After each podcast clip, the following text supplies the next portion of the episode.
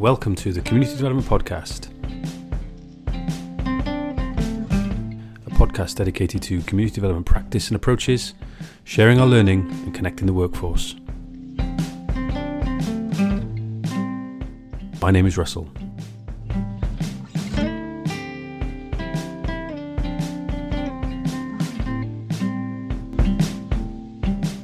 Hello, and welcome to episode 26 of the Community Development Podcast. Little diversion from the usual format. Rather than record something brand new with a contributor, I have gone back into my sort of personal archive, if you like, and dusted off an episode I recorded way back in 2017 as part of a support program that I was managing at the time for the Communities First program in Wales.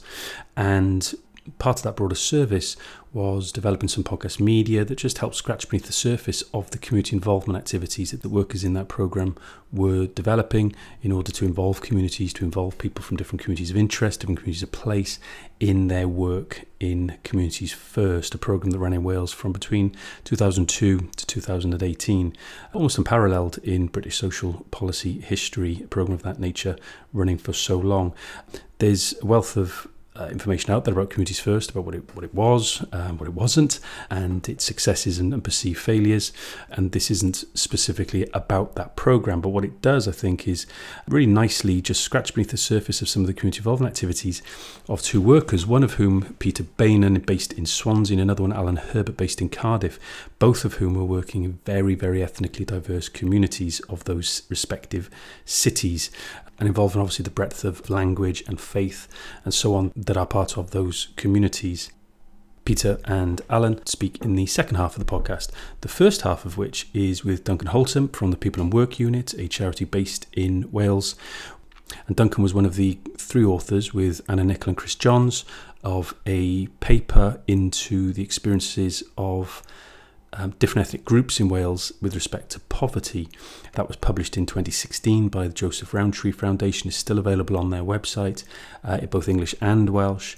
What I thought was a useful thing to do, given that we were talking about ethnically diverse communities, was to give some sort of insight into ethnicity in Wales via one of the authors of that paper. So Duncan joins us. It goes straight into the chat I had with, with Duncan and then on to Peter and Allan. Uh, makes lots of reference to Communities First, the programme, as I said, that came to an end in 2018.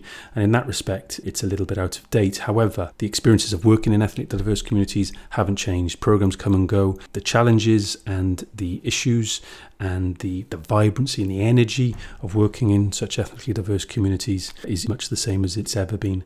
Uh, so, hope you find it useful and look forward to getting another new episode out to you soon. Thank you for joining us. Um, it's going to be a bit clearer as to what the context is in relation to community involvement and the involvement of BME communities and individuals in communities first in due course based on some of the work you've done. But if people aren't familiar with you, aren't familiar with the People and Work Unit, what is it that they should know? People and Work is a voluntary sector organisation. We work for a mix of commissioned research and evaluation. So, for example, a study commissioned by the Joseph Rowntree Foundation. We also do a lot of work for the Welsh Government. Then we also have our own programme of action research. And for me, the focus of the research, a lot of our work is around looking at inequalities linked to poverty ethnicity and disability, and often the three, two or three of those can interlink. So, looking at helping people, in this case, looking at the links between poverty and ethnicity and what can be done to tackle those. So there's been two studies. The first was a study commissioned by the Joseph Rowntree Foundation in 2014, I think, which was looking at poverty and ethnicity in Wales, which was part of a wider UK wide programme that the Joseph Rowntree Foundation had commissioned looking at various issues linked to poverty and ethnicity. And as part of that, there were a series of country studies, and Wales was one of those countries. And then a series of other studies looking at issues like employer behaviour and workplace culture, places in local labour markets, the role of social network, how people balance caring and earning responsibilities, and the impact of the recession, which were UK wide studies. Although they were UK wide studies, a lot of the research was conducted in England for those studies. And in order to pull together the findings from those studies and think about the implications for Wales specifically, the Joseph Rowntree Foundation commissioned a further study to produce a viewpoint to look at the implications of those studies for breaking the links between poverty and ethnicity in Wales, which Anna Nicholl, Chris Johnes, and myself worked on. And when we talk about ethnicity in Wales, clearly Cardiff, Newport, Swansea as well. Certainly Cardiff, Newport with the docks, traditional docks population. Swansea to maybe slightly lesser extent have those communities where there are um, high concentrations and more diversity in terms of ethnic, ethnicities. I suppose Wrexham probably more recently it gets considered in Yeah. the same sort of um, sort of breath as well. Having said that, Wales is still quite ethnically, or not undiverse, but you know there's less diversity in Wales than some of the other home nations. Mm. But at a very local level, I think I'd be right in saying that you will find high degrees of diversity Absolutely. at a very local level. And when we say local, we're talking wards, certainly LSOAs. Then Yes. Yeah, so for example, there'll be some wards where up, up to 60% of the population will be from ethnic minority groups. I think more broadly, even where the numbers are relatively small, there are parts of Wales where the ethnic population is changing, where, for example, you've had people who've come from some of the EU accession countries, like, for example, Poland or Czech Republic, which is changing the ethnic composition of areas from Wales which traditionally have been much less diverse. well, I think Boy Wrexham would be, or some Yeah. communities within Wrexham would, would, would bear that out. Okay, Communities First has responsibility to involve people in the direction and the focus and the design of the Communities First programme locally in terms of the activities that, that are designed and delivered to address aspects of poverty, to support people in all those sorts of ways. And we'll be hearing from Communities First staff in clusters in Swansea and Cardiff about some of the techniques and the very practical work that they do in terms of community involvement. It's important, though, to set a context, I think, in terms of, of what they're doing on the ground at a very local level, in terms of what this research found. Hence, we've, hence we've got you in to talk about it. But one of the, the caveats that you've sort of said, uh, and, and were, were very helpful, sort of reminding me on, is that it's defining people by ethnicity is of some relevance and some use, but to only define people by their ethnicity, um, as I probably would bristle at if that happened to me, is not the full story. And there's things to do with gender, there's things to do with the countries from which they've migrated, their migration journey, and so on. So, can you just explain a little bit more detail about the? As you've got a very special term for it as well. So, I want to bring that in as well. So, can you just maybe expand on that a little bit more for me? Sure. So, uh, one of the key aspects, or uh, I suppose a foundation for the research, is, as we were saying, that people aren't purely defined in terms of their ethnicity, that it's often other characteristics about them, like, for example, um, their gender, or, for example, their migration history and the ways in which they've travelled to Wales.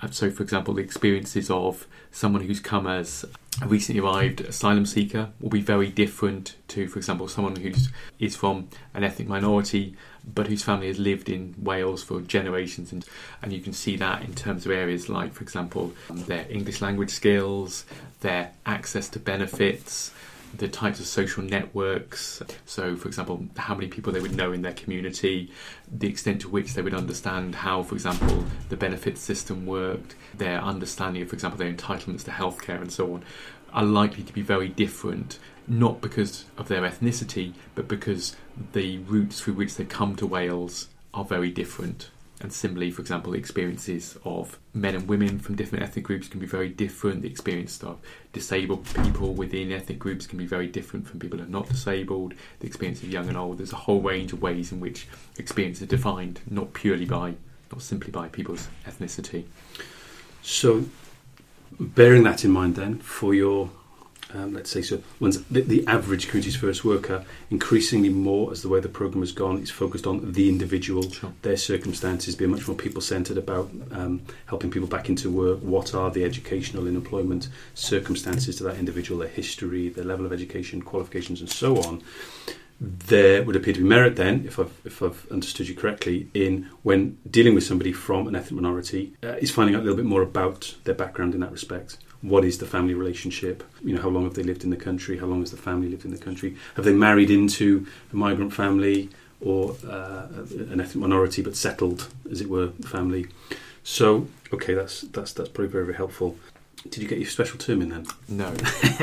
Go on, get your special term in because I've, I've, I've raised Yes, expectation. now. and the term is intersectionality, um, which describes the way in which lots of different facets or parts of a person's identity shapes their experiences.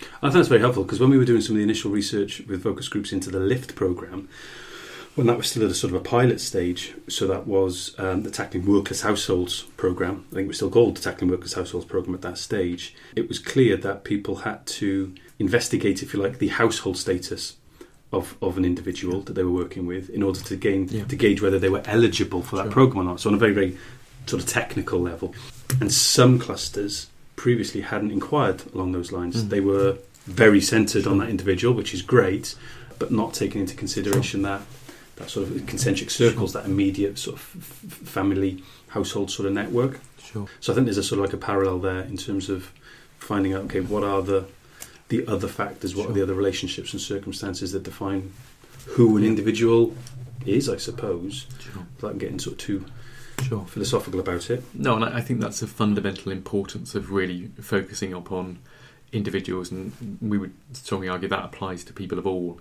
ethnicities. Mm, It's not mm, purely an mm, issue mm, for indeed. ethnic minorities. If, Yeah. for example, you're working, say, people in Porth or Rhondda, you'd want to know more about their individual circumstances in order to know what their needs are, what their aspirations are, what types of support they, what assets they've got at the moment, you know, where there's what challenges they face and so on, in order to be able to help them Mm. appropriately and effectively. So it's certainly not something that's unique to ethnic minorities. I suppose the other point I'd want to make is, well, stressing the importance of thinking about individuals. That doesn't mean we can't make some broad generalisations about people from ethnic minorities. Um, so, for example, in general, people from ethnic minorities are more disadvantaged than the white majority population. But even then, you need to then think about different ethnic groups within that. So that, for example, levels of poverty amongst the Chinese ethnic minority group are generally much lower than those from Pakistani and Bangladeshi groups. So I think at that level it's useful to be aware of, for example, the likelihood that, say, someone Bangladeshi and Pakistani heritage of being in poverty, the likelihood is that they will be in poverty and in deeper poverty than members of other ethnic minority groups. But obviously, if you were working with them, you'd want to get to know that family and find out more about what they're doing. It's quite possible they might, Mhm. for example, have a very high paying job in the NHS, for example, or Mm, mm, mm. Yeah, yeah, absolutely. Uh, And of course, there's poverty within the white absolutely. Welsh Sure. British-born Yes. uh, population as well, which won't be any surprise to anyone Yeah. the communities first uh, program listening to this, obviously. So, what are some of the sort of the headline findings then from from the research? Sure.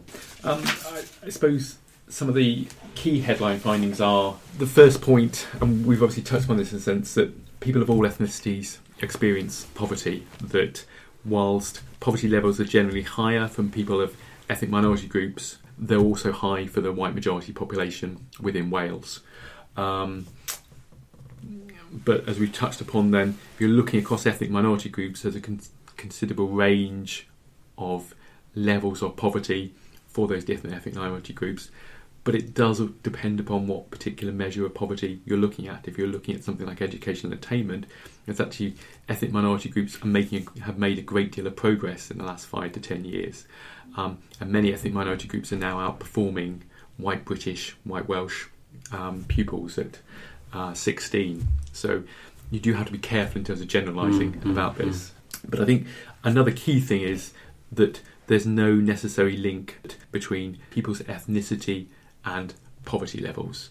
That while at the moment within Wales we observe generally higher levels of poverty amongst people from ethnic minorities, there's no necessary relation there. And if you say you're looking at a UK level, you can see changes in the levels of poverty of different ethnic minority groups over time. So poverty can go up and down for different ethnic minority groups, but of course also across different places as well. I think it, it illustrates those differences illustrate the point. There's nothing necessary or automatic about Mm, this. mm. That we can break the link between poverty and ethnicity, and that was one of the key reasons why the have commissioned this program in terms of giving us a better understanding of what the links are between poverty and ethnicity, and also what can be done in terms of action around that.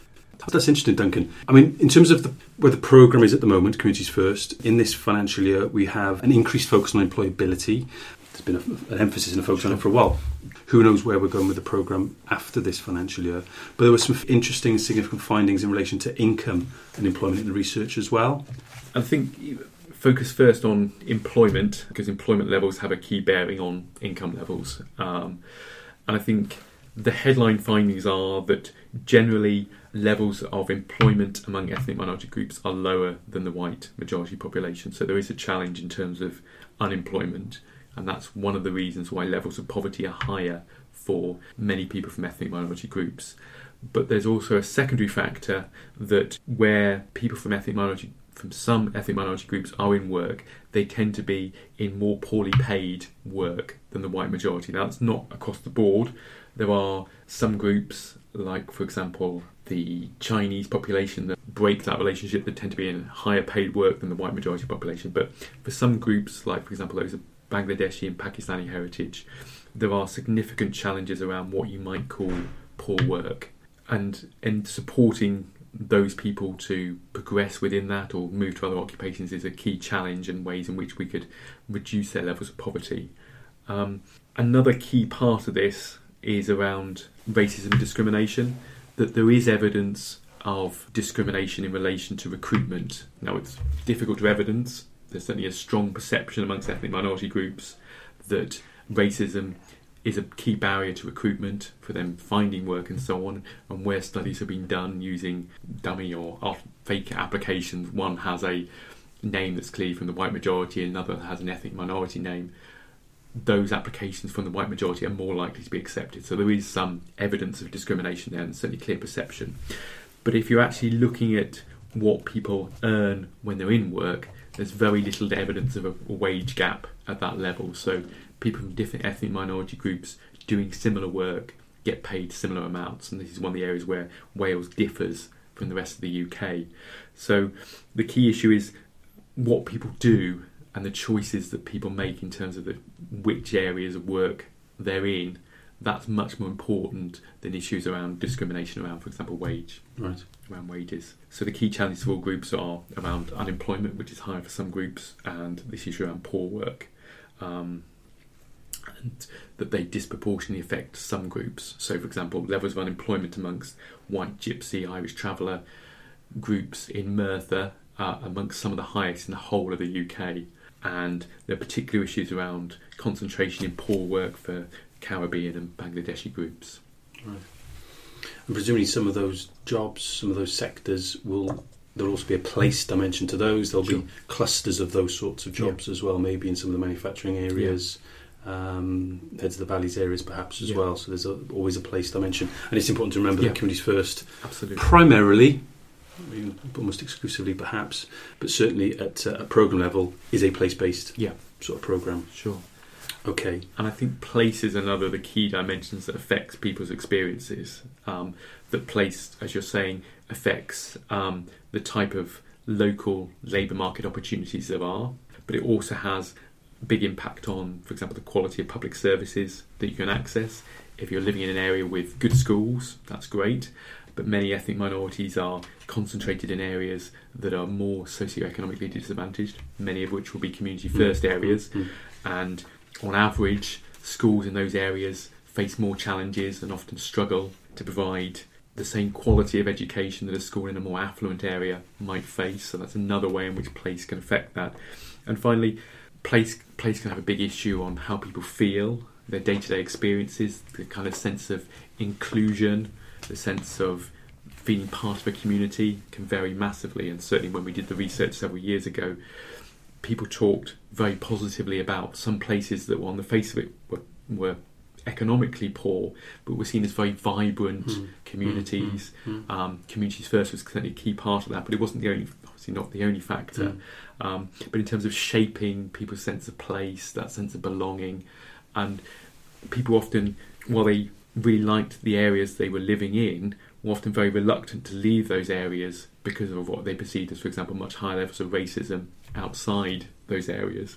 And certainly for some ethnic minority groups, there is a, a challenge in, in that they are not very mobile, that they tend to stay in particular places, often because of the sense of security, the social networks and so on that are grown up in those areas. But again, it's difficult to generalise. There'll be other ethnic minority groups, for example, those who come, who've travelled from EU accession countries in search of work, are often much more mobile, much more willing to travel mm. throughout Wales in search of mm. work, and therefore tend to experience lower levels of unemployment because they're much more willing to move and travel in search of work, but may find it much harder to develop the kind of social networks to fit in and belong to communities because they're moving so much. Oh, okay. We're finding before I, we start talking about some of the practical work that Communities First Yeah. is doing in, in, in Swansea, Cardiff, and Newport. Some of the implications then for people who are working in this realm, not exclusively for Communities First. There's a very helpful summary document of the of the paper that was published in, in February. We can make this available to, to accompany this podcast on, on the Learning Zone. Is that, uh, and certainly under the Wellbeing of Future Generations Act, there's a big opportunity now to break some of these links between poverty and ethnicity, to be more engaging, to be more um, involving, then, to use the term that we use in the programme. And some of the recommendations that you make in terms of the implications for action on poverty and inequality and, and ethnicity centres on things like engagement to test ways of communicating and providing reliable information. There's some some recommendations here around identifying, and that's that's often uh, can be a challenge for some of the more hidden groups, but to be more proactive in engaging with disengaged groups. So, for example, as part of family and community engagement, schools could perhaps engage with parents from ethnic minority groups, and there's a parallel there probably with some of the communities first workers. In terms of some of those other implications, is there anything else that you'd want to highlight here? I guess one of the key things is that there's no single solution here. There's no Of course. silver bullet. There's Yeah. no single thing that would break the link between poverty and ethnicity. But equally, I think there are lots of opportunities. Some things are quite simple. Some things are much more complex. So, on the complex end, it would be looking at, for example, how you can shape labour markets. But at the other end, I think a lot of the work around how you can support, enable, and encourage people to make better use of public services. I think there's lots of scope for lots of opportunities there to taking action.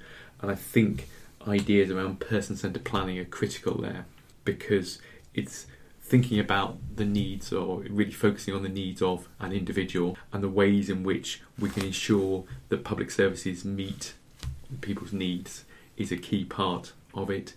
It's also how we break down the potential barriers that mean that people are not accessing or not taking up public services. Now, that may be relating to ignorance, that people just don't know what they're entitled to, they don't know what the services are, how to access them. But it may also be linked to issues around trust and potentially fears around racism or discrimination. And I think this brings in the point you're raising about being much more proactive and really trying to build bridges and between services and communities to ensure that people not only know what they're entitled to, but are supported and encouraged and want to use those services. So there's clear parallels there. You're talking about public services, Mm. but there's clear parallels with Communities First in terms of then how they design job clubs and work Yeah, clubs, how they design some of the advice type services around sort of financial advice, debt management, and things like that, isn't there? The only other thing I might want to add is around we talked about the importance of person centered services. The other side to it is that many of the needs of people from ethnic minorities are the same as those of the white majority population. They need access to good schools, they need access to healthcare, they need access to good quality information, advice, and guidance, they need help with debt, they need help with housing, Mm. and so on. So their needs aren't unique. The challenge is finding ways to ensure that the services that we've got, which may be state services, it may be the work of communities first, are meeting the needs of those groups, and also that the engagement is there to ensure that any potential barriers to using those services are broken down and that you're actively at reaching out and engaging people. If anybody wanted to know more a little bit about this work, presumably welcome to get in touch with you at the People and Work Unit, and we can make some of the contact details available with the, with the podcast. within Wales, while there is a, a public commitment to tackling poverty and also tackling the links between poverty and ethnicity, we're not making fast enough, deep enough progress in terms of breaking those links. So there's a real need for new and innovative actions in order to break that link. Which is a perfect link to the next conversation in terms of actions. So, Duncan, once again, thank you very much, and thank you for joining us. Thank you very much. You're listening to the Community Development Podcast. My name is Russell Todd. You can follow the podcast and myself on Twitter at comdevtpodcast, C O M M D E V T podcast, and at Llannerch, double L A N N E R C H. That's been a helpful overview of the JRF work and the, the viewpoint work that, that followed it. So let's uh, now involve Peter and Allan from Swansea and, and from Cardiff. Hello, gents. Hello. Uh, thank you for coming along. The work has outlined that JRF has done has outlined the importance of being aware of particular ethnicities, particular groups, some of the characteristics of those groups. Things really interesting how it's important to not just look at a homogenous group, but to look at, for example, the migration path that people mm. have undertaken to, to come to, to, to Wales or, or to Cardiff or to Swansea. So, what I'd like to do now with you both is just kind of get a better flavour of how you involve people from the BME communities, migrant workers as well, perhaps refugees, or those groups as well, but in a very practical way within your community involvement work. So, before you do that, it's probably helpful just to explain a little bit about who you are, your area, and give a flavour as well of the geography and the demography if people don't know the communities you're in. Allan? Uh, my name is Allan Herbert. I work for South Riverside Community Development Centre. Um, we're one of the four third sector organisations that lead on the delivery element of Communities First within, within Cardiff. The uh, particular cluster that we've got, it covers 18,000 plus people and it covers the three wards of Butetown, Grangetown and Riverside. It's not all of all of those wards. The wards themselves uh, reflect a real intensity of people from other communities and other cultures, and they have done for many years. People would know the, the Tiger Bay area of Cardiff of old, and that's the area where the first multicultural communities of Cardiff were, were, created, and that they came with the coal industry in the late part of the 19th century, early part of the 20th century, and has developed through the years. That was added to by the amount of people that came from other particularly in sub, uh, Indian subcontinent areas in, into the country in the 1950s, 60s, and 70s, and that's since been built on by a huge plethora of other communities that have come into the city. So we tend to work with as many of the communities as we can. We'll take this as much as we can a similar approach to working with those communities and it's one that's very much driven by our community development principles, which we've incorporated into the way that we enact our community involvement processes. And our basic take on that is you have as many different ways in which you relate to communities as as is needed. We've, we've been part of a whole process within the city that's broken down the gatekeeper type mentality that did exist for a number of years for all the best reasons in a lot of cases. It's not as sinister as it, as it sounds. People were protective of their communities. Uh, but we, we've got to the stage now where we will work with the, the people who are, who are respected within those communities. We'll work with the people who are respected within the particular religious parts of those communities. But we'll work with numerous other levels as well. We'll work with with adult men, we'll work with adult women, we'll work with young men, we'll work with children, we'll work with particular little subgroups within communities. And you can't assume that any of the communities, everybody from India is the same. They're not. In, the, in the same way that everybody from the UK is not the same. Mm-hmm. So it takes a long time to realise the nuances within those communities. And the way you do it is through keeping communication channels alive and analysing the information that you got, checking back with people, and making sure that you're continually, continually refining the ways you work with communities. And presumably, the different cultural and sort of linguistic aspects of all those different communities probably is a is a challenge. Then perhaps a, you know a good challenge, but it's absolutely huge. Um, uh, a lot of people that that come uh, as particularly people. I mean, we're the majority of people that, that came all the way up until the, until the mid 70s at least were people that came as economic migrants, and often the, that the very nature of that economic migration meant that they were coming from areas of their country where they, they couldn't make enough of a living. Mm. And often those areas were more remote areas, they were country areas. Good example is some of the Pakistani communities of, of, of Riverside. They come from the, the real northwest tip of Pakistan. I mean, it's a really remote. Area of Pakistan. Mm. Example around language, they speak a, a dialectic language that's only spoken by 2% of the people in Pakistan and is spoken by nearly 50% of the Pakistani people in Riverside. Right. So that's an indication of the, the, the, the, type of things you need to understand mm. around, around around language. And, and that's the sort of point that illustrates what Duncan's talking about yeah. in terms of you know getting there's there's not a homogenous or homogeneity is that the word yeah within certain ethnic groups as well. Um, Can, so, can I just Peter, make a yes. point? Um, just following on from that, with the um, we work largely with the Bangladeshi community in Swansea, um, and the majority of them speak a language called Sylheti, and there's actually no written form of Sylheti. So that that is a massive issue for us when we try to engage with them. If we are, for example, translating something into Arabic, that's fine, but we can't actually translate anything into Sylheti because it doesn't exist in its written form. Oh, that's fascinating. Yeah. Sounds a bit like my Welsh. There's not a written form for my Welsh. Anyway, um, so but, uh, to give a flavour though of, of your cluster Yeah. in Swansea, Peter, Yeah. whereabouts in the yeah, city are so, you? Uh, hi, my name is Peter Beynon. I'm a community engagement officer for the South Cluster in Swansea. The South Cluster has a population of about 12,000 people. Um, it covers probably about four or five very distinct communities. We have um, the Sandfields area of the city, which is right on the seafront, um, surrounding the old Vetch Field and behind um, Swansea Prison. And then we travel up through the city centre, um, Dyfatty area of Swansea, and then into the old industrial heart of the city, I suppose, the Hafod and Landore. And then further on up, then towards the motorway, towards uh, the community of Plasmarl. The with the BME communities that we largely work with are the Bangladeshi community, and they are based in both the um, Sandfields area of the city and the Hafod. Even though both Bangladeshi communities very different, very different with regards to the percentage that work, percentage that don't work, the type of work they do. So they are very different. Apart from that, we have a large um, percentage of um, people from Nigeria and um, West Africa now. And in the last 18 months, two years, um, we have seen a dramatic increase in people from the Middle East. Um, and that's largely due to Swansea having a city of sanctuary status. So um, that has presented new challenges for us with regard to language, but we do have the benefit that a lot of those countries do all speak Arabic, so we can we can communicate that way. Right, that's that's very helpful.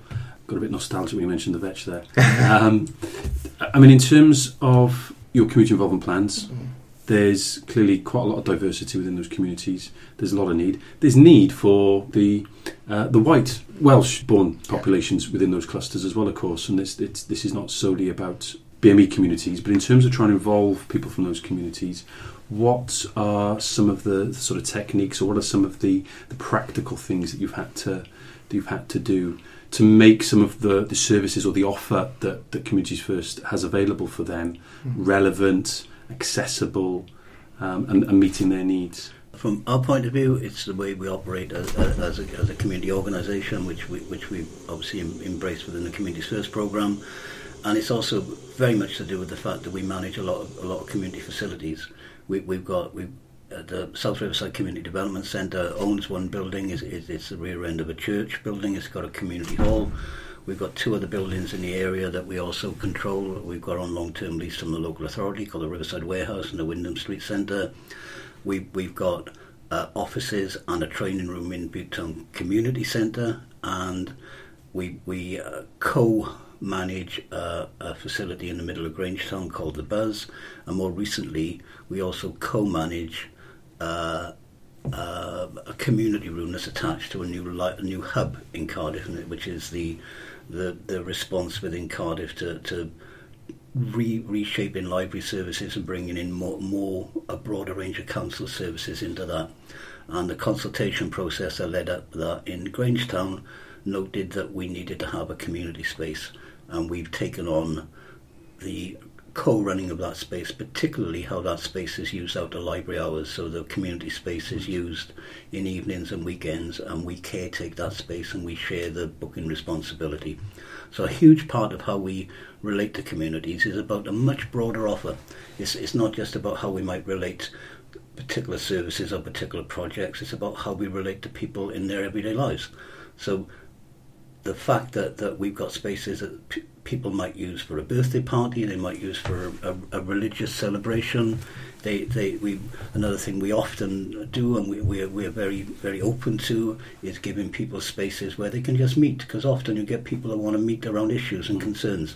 And they might out of those issues and concerns form some kind of campaigning group or some sort of action group. And they can only meet in their kitchen so many times before it starts to get on everybody's nerves. I can remember being part, it was very, one of the early inquiries I took on the, the, the support service or the advice service as we were calling it back then. Around 2009 10, there were several community groups um, based around ethnicity, um, nationality in Newport.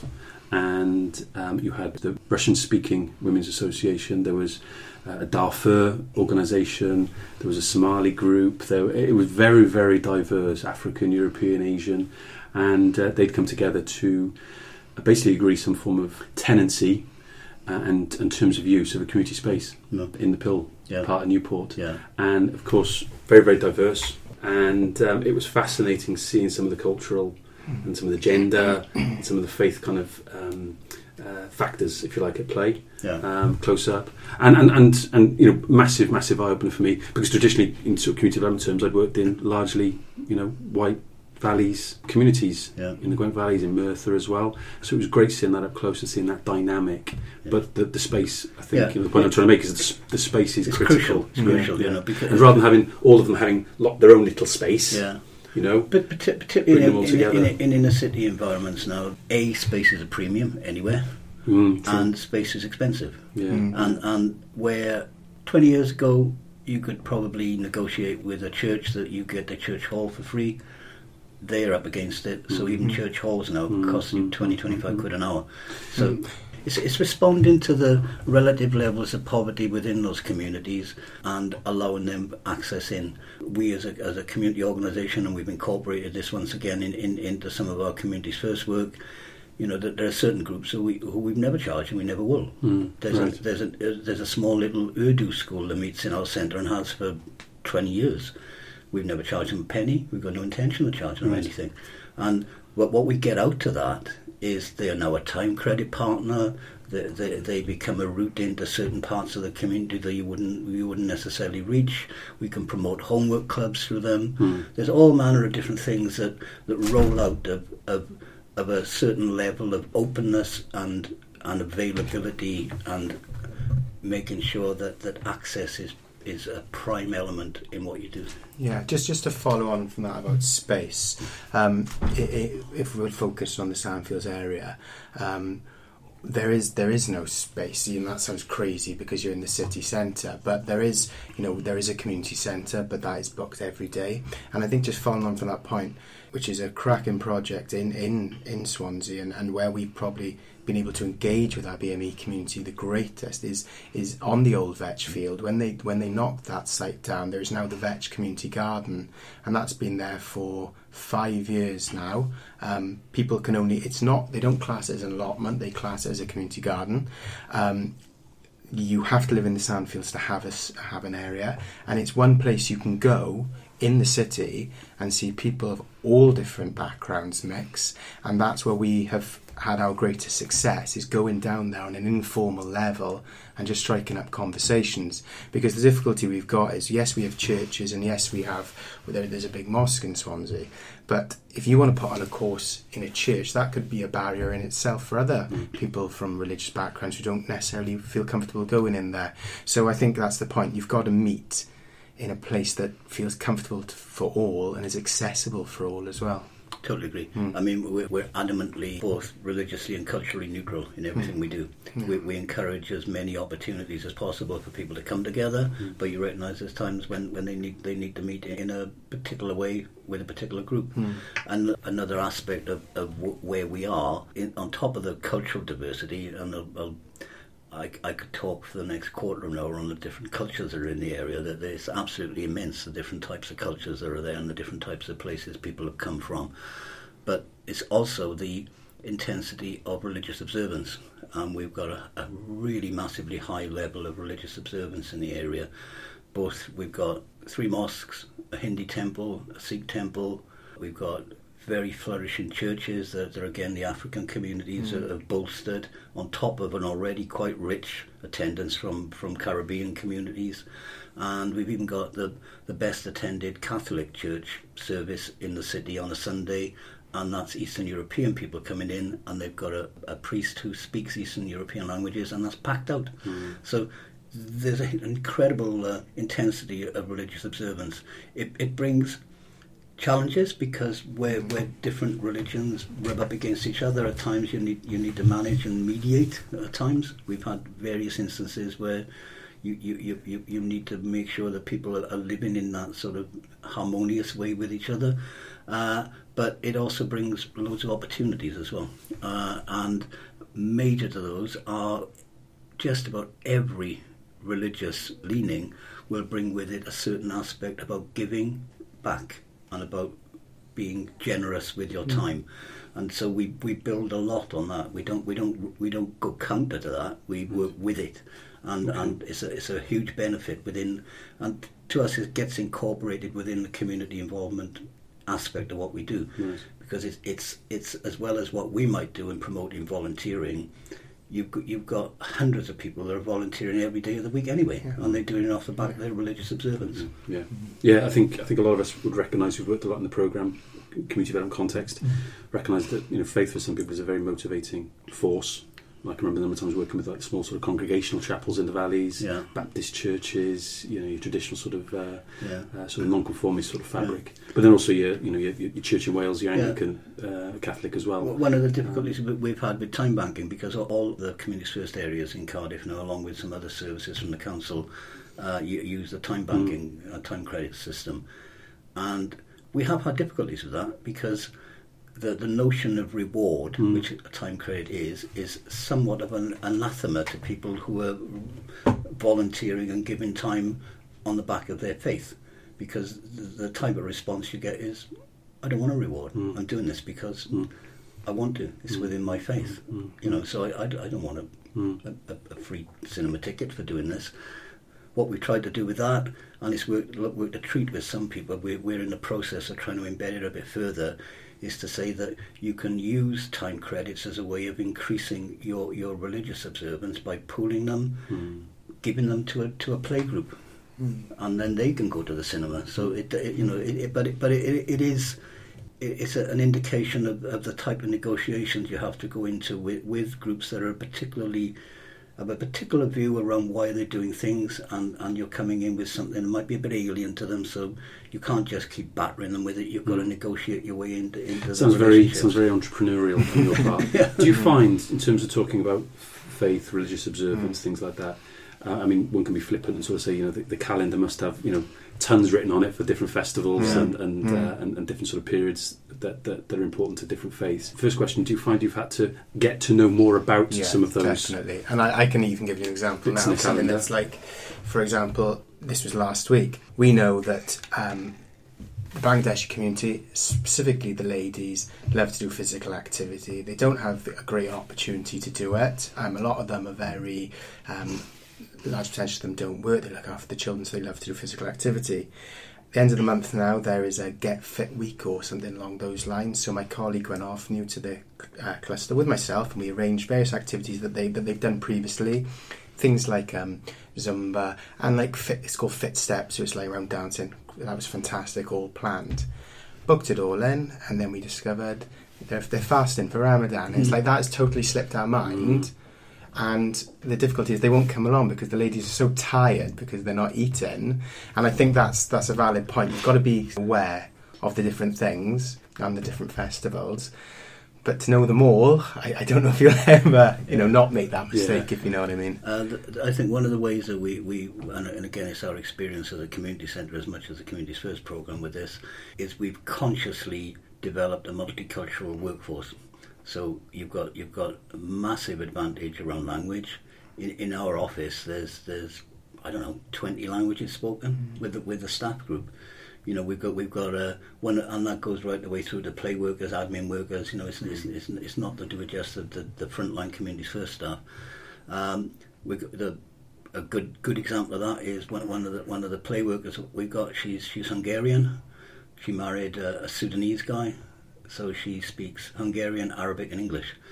So you can't buy that, you know. No. and, and, And- and it's there on tap. And Helen from your team, Helen Edgeworth, when Yeah. she joined us for one of the previous podcasts and was, was touching on some of the clearly because it's you know, it's part of her work as well in terms of community involvement within the uh, a lot of the learning strand that she Yeah. does, some of the ESOL training. That was was very very clear about that sensitivity and that mm-hmm. acknowledgement of different Yeah. groups and ethnicities. it's how you bring volunteers into the mix as well, you know. So you, and, and we, we we do it in a very conscious way, you know. We, we, we, it's not random, you mm. know. We, we will spot gaps and we will develop it. We we've been working more with with people from a whole variety of Eastern European countries who have come into the city in the last I don't know six seven years. Mm.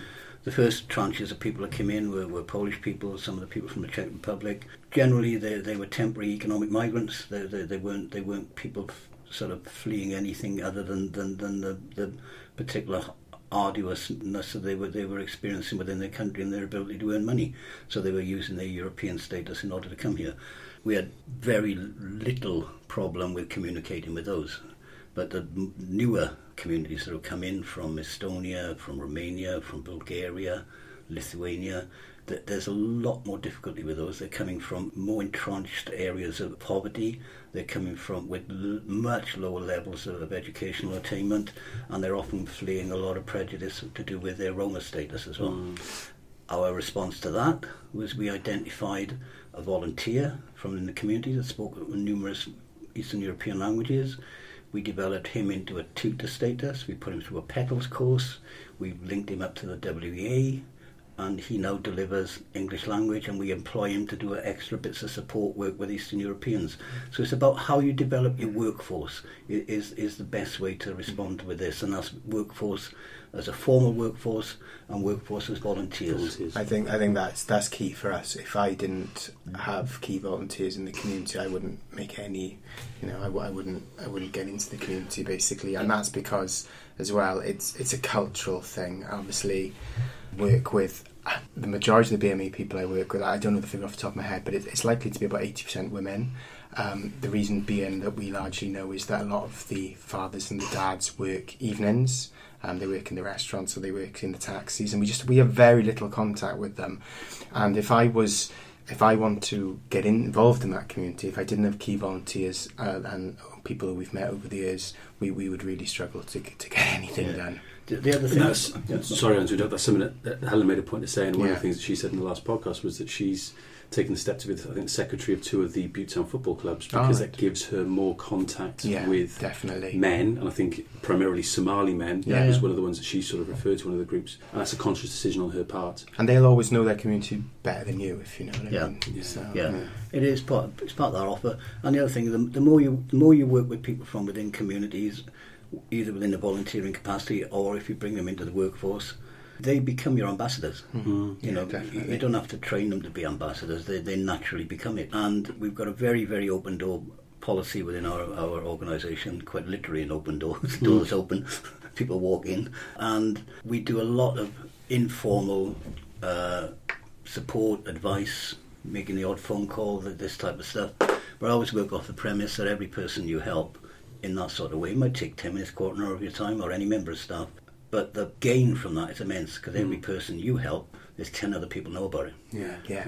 and, and, and 10 other people know that somebody helped them. Yes. And so they come, they go, oh, all right. You know, I got a lovely example of some work we did with a with a Polish guy. Again, in an ESOL class, did make the, the move to stay here, and he went through our, our ESOL process, got out the other end, got a level of English, went into work. He came back in about three years later. He came up to me and he went, "Remember me, Paolo?" And I said, "Yeah, I remember you." And he's going, "Here's my cousin," and he just literally handed over his cousin to us and said, "Now help him." Hmm. You know, so it's it's that type of way you work with people that the, hmm. the gain you get from helping people is is not only that that they respect you, but they will actually work. I mean, he was working as an outreach officer for us hmm. Yeah. in in, Yes. a, in a totally Yeah. natural way. Yeah. Yeah. Are you able to articulate that when it comes to writing and drafting community involvement plans? I'm- Because clearly, just listening to you, there's a clarity behind that sort of instance and that sort of thing. And Mhm. likewise, yourself, Peter, in terms of Mhm. you know working with volunteers and, and through volunteers, Mm. there's a clarity. You recognise the value of that and the merit of that. Is it easy and straightforward to articulate that in, in the plans? Relatively, you know. Yeah. I mean, we, we go into into quite a bit of detail. The other, the other thing I will mention now is, is, is it's the depth of involvement as well, and it's the fact that as an organisation, we've developed with the changing demographics, and we've we've existed for forty years. When when when when our organisation first exis- existed, the, the ethnic minority population of the Riverside area was about five percent. Now it's fifty, and so we've grown with the changes of demographics, and we've reflected it in our management committee, we've reflected it in our staff, and I was also uh, a, a prior to us being involved with Communities First, I was a voluntary sector representative on, on the community of interest for ethnic minorities in Cardiff. So we build up these huge networks of people we work with, and I reflect that into my community involvement plans. Okay. And if I was nostalgic for the, for the mention of the vet, nostalgic for the mention of a community of interest in communities first, but um, which long predates the, uh, the the sort of cluster configuration of the program. There's a danger that sounds flippant as well. But I suppose to a certain extent, when when you're working with some of those ethnic groups, some of those community groups, and those different demographics, some of the work that was being done then is the sort of stuff that was that is been built on now. We, we built it in. In fact, when we launched the, the, the, the current cluster based programme in Cardiff, we went through a process where the initial employment was ring fenced to current Communities First employees, and we've inherited two or three of the actual employees. In fact, the manager from the ethnic minority programme now leads on our health programme. It's not just getting the people in the mix, it's, the- it's the connections and the networks they bring with them as well. And I think that's always an interesting perspective. So, Peter, you talk about more recent influx of from West Africa, then, for instance, Yeah. in your cluster. Yeah. And I think it, you can you can sometimes almost get bogged down on the the day to day and the week to week work of what we're doing. But I suppose if we kind of take a step back, work that you're doing with that West African population, now, Mm. for instance, Mm. will be built on in Yeah. 10, 15, 20 years' time. Whatever iteration of this program or successive programs Absolutely. is, Mm. is doing or is called, Mm. Yeah. there will be people able to go, well, when they first arrived or when we first had contact, they Mm. were first visible to us, Mm. we started doing this. Yeah. So it's important not, I think, sometimes I think of it as just as the here and now, No. just doing it's stuff to people. It's a continuum. It's actually Yeah. going to be, yeah, Yeah. Definitely. Yeah. continuing. Absolutely. Mm. And you know, as long as you're alert enough, what you pick up as well is the globalness of what you're about. Mm. Because inner city life, it's like inner city life anywhere in the world these days. You know, inner city life i- i- is a multicultural, global, global issue. People are moving much easier across the planet. You know, for good reasons and, and, and sometimes quite tragic reasons. So you've got people coming not only because they're, they're coming because of the horrible type of situation they might have been caught in and need to get out of. Mm. You've also got huge amounts of people coming into the city that, that are coming just because they can.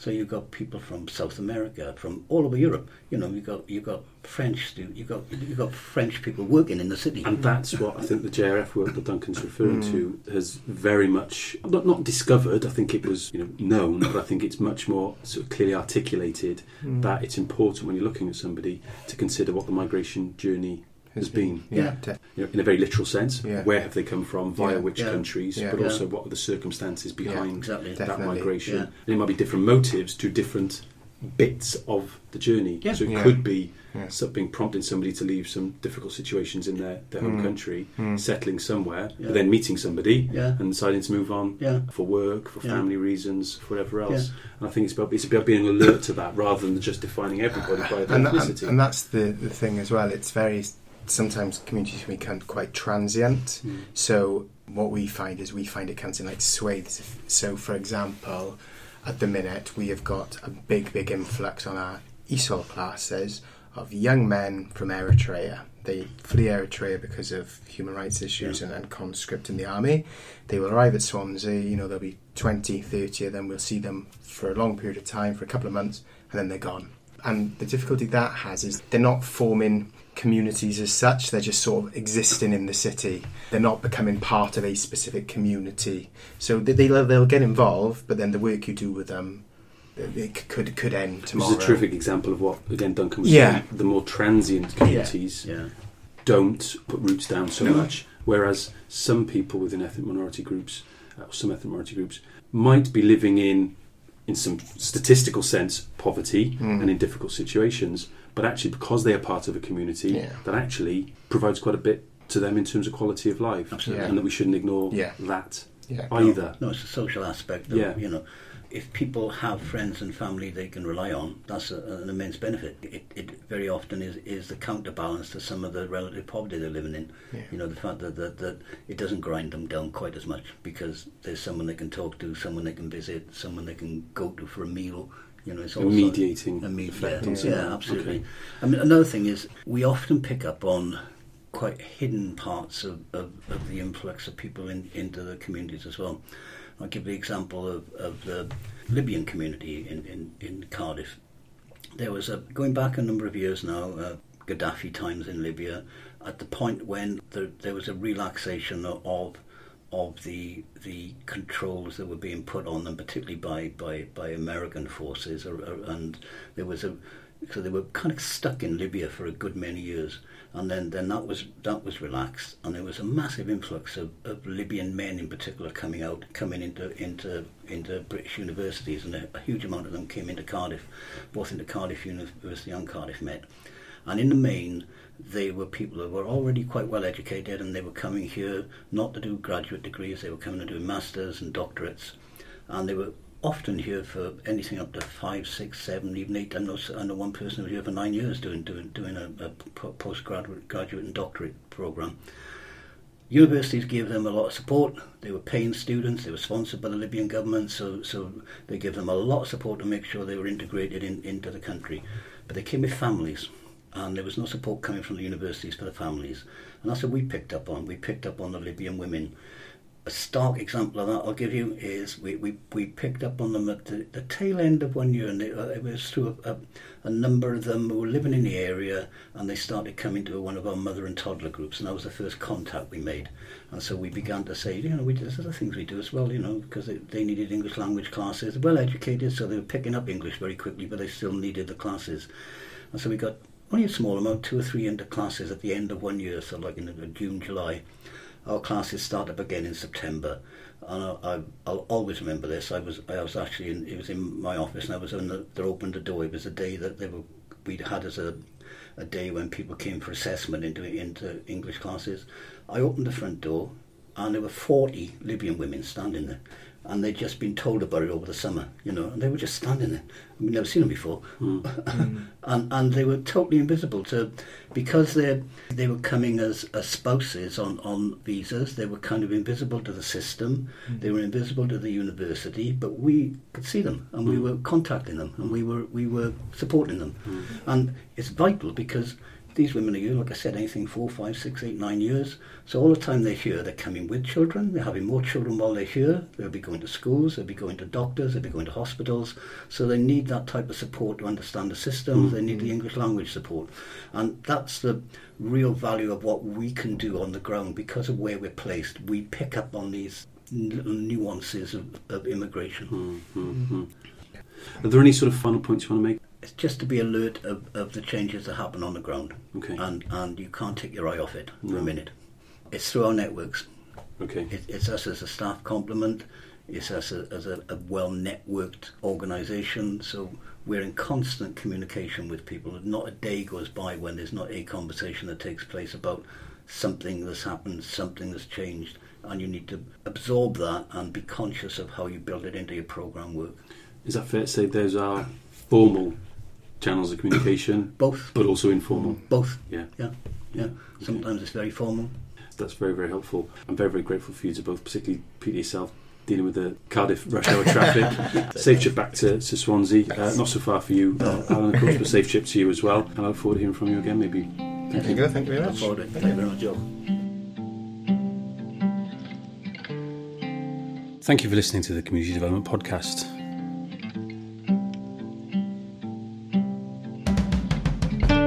You can follow the podcast on Twitter at comdevt C O M M D E V T podcast.